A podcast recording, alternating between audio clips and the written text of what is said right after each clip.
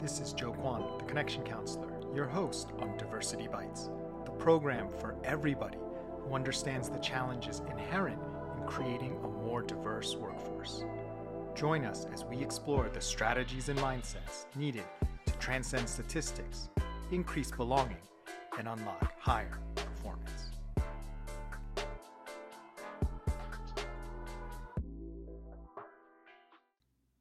Hello, this is Joe Kwan, the Connection Counselor, and welcome to another episode of Diversity Bites, the only daily diversity podcast in the world. I'm also the creator of the Everybody Thrives program, which is for companies looking to unlock the full performance of all their people. Well, today we're going to wrap up uh, this first part of the three uh, parts of the Zen and the art of anti racism. We have two more episodes to wrap up the week, also on the topic of mindfulness and inclusion. Um, and then starting next week, uh, we'll go back to our more typical programming. But this week, I really wanted to share with you some of the concepts and benefits that I've gotten through mindfulness that I believe have a very practical and, more importantly, powerful application and impact into diversity and inclusion work. Excuse me. Uh, today's episode, we're going to talk about uh, being untethered.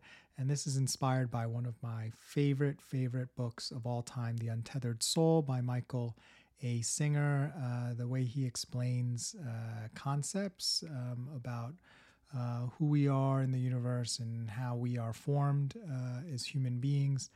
Um, I just, every year, I get something new and deeper out of it, and I try to apply it to my life. So I'm going to share uh, just a few concepts that uh, he goes over, uh, and I call this the untethered episode that I think have great um, application into um, how we work with others and, and how we show up uh, in terms of teams and organizations.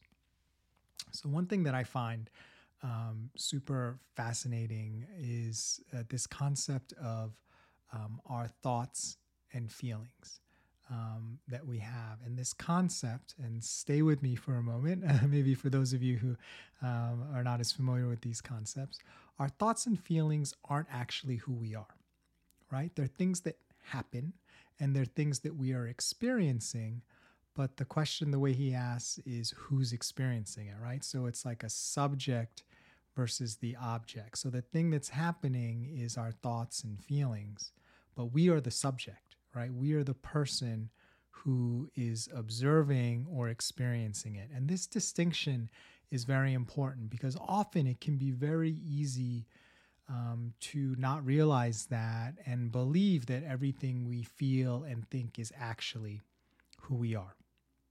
And the challenge with that is often that can result in us being swept away uh, by those thoughts and feelings. I know I've been a victim of that expert ruminator for you know 50 years, um, and it it actually is not who we are. It is just something that um, we're experiencing, uh, sort of as information, kind of trying to tell us something, but observing it and getting information from it is different than being swept away by it. And this is sort of this concept of being untethered uh, from our ego and our thoughts and emotions. Um, just to be clear, it's it's not that they're not important. It's not that we should resist or only have logic. It's that um, we are still in control, right? We are the one who is experiencing those thoughts and feelings, and we decide um, how we respond to those rather than letting those thoughts and feelings dictate our reaction slash response, right? Our reaction is automatic, our response is something we choose. So to choose um, based on what we learn and understand by staying as the subject, as the one experiencing it, rather than being the object and being swept away and identifying too strongly uh, with our thoughts and feelings.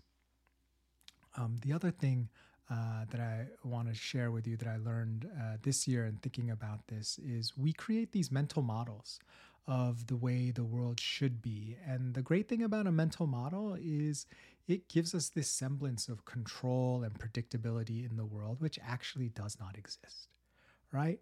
Uh, and if we didn't do this, it, you know, it'd be very anxiety producing, right? Just to think that, like, oh my gosh, you know, like there's absolutely, you know, anything random could happen at any time. However, in actuality, that's true. right now, a rocket could fly through my window. My wife could decide to divorce me because I'm podcasting too much. Uh, you know, my son could decide, you know, he doesn't want to talk to me anymore. Um, I don't know. Anything could happen. A, a, a, pipe could burst and cause, you know, hundreds of thousands of damage, uh, you know, to our house.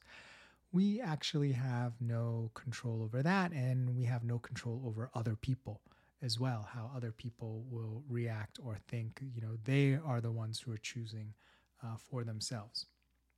So these mental models do serve a function in you know, providing some structure for us and some predictability and easing um, our anxiety. However, these mental models also can produce a prison or a false sense of control and what the world is like because it's just a model. It's not the real thing, it's just a representation that we have come up with. And that model is informed by our unique experiences, by the society we live in, by our age, and it is no more right or wrong than someone else's model because their model is susceptible to the same flaws, the same subjectivity.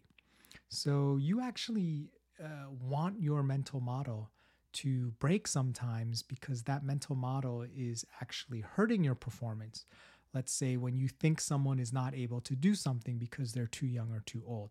Well, you could have the next big hit on your hands, but your mental model is actually blocking the success for you, for that person, for the organization, because your mental model, it's just a model, it's not actual uh, reality.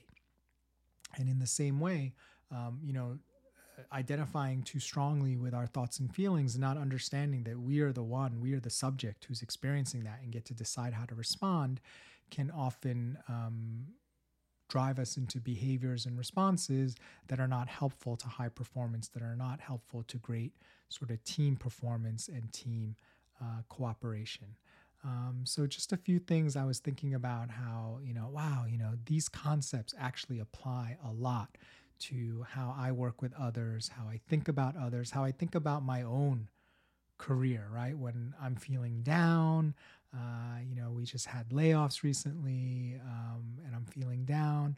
Uh, you know, what does that mean? Sure, I'm experiencing that, but that doesn't define um, who I am. It's just something I'm experiencing. And then, you know, next month, next week, I could be feeling great, right? Um, and then, in addition, you know, those mental models thinking I'm too old to this, I can't do this, I can only do that. Uh, that's actually a prison that I built uh, to myself. So when we're able to understand that uh, for ourselves, we can also understand that for other people and how we do that to other people. And here's a bonus how other people may be doing this to themselves. So there may be someone on your team who doesn't understand that they often do this to themselves and they're locking themselves in their own sort of prescriptive box or, you know, limitation and that your sort of um, ability maybe to help them see that or at least sort of reflect on that so they can see that themselves can be a huge benefit to their performance and their success which hopefully contributes to your performance and your success as well. Well, I'm Joe Kwan, the Connection Counselor, and thanks for joining us on Diversity Bites. This content is informed by my Everybody Thrives program, which is for companies looking to unlock the full performance of all their people. Learn how at connectioncounselor.com. Remember, when it comes to higher performance, diversity bites, belonging delights.